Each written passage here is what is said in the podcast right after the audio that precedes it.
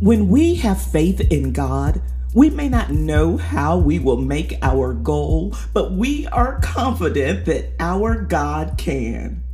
And it's that confidence that sets us apart and gives us a supreme advantage in everything we do.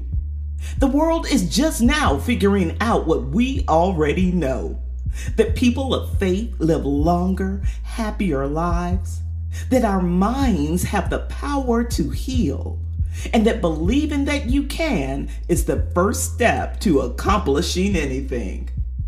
It is my prayer for us today that we trust what we know about our Creator and that we are confident in who God created us to be. Pray this prayer with me.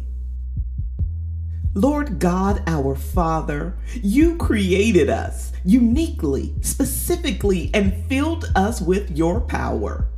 Power to overcome any obstacle we face and power to move mountains in your name.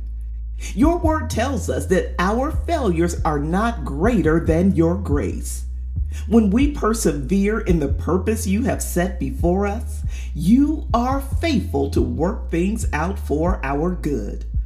We are confident in your power because we have seen you do what only you could.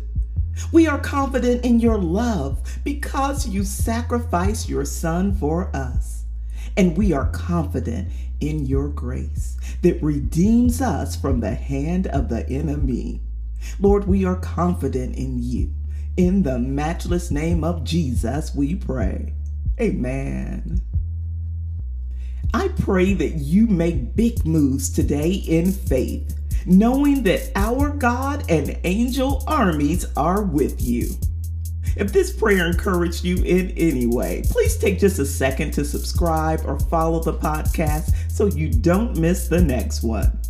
Until next time, I pray that you choose joy.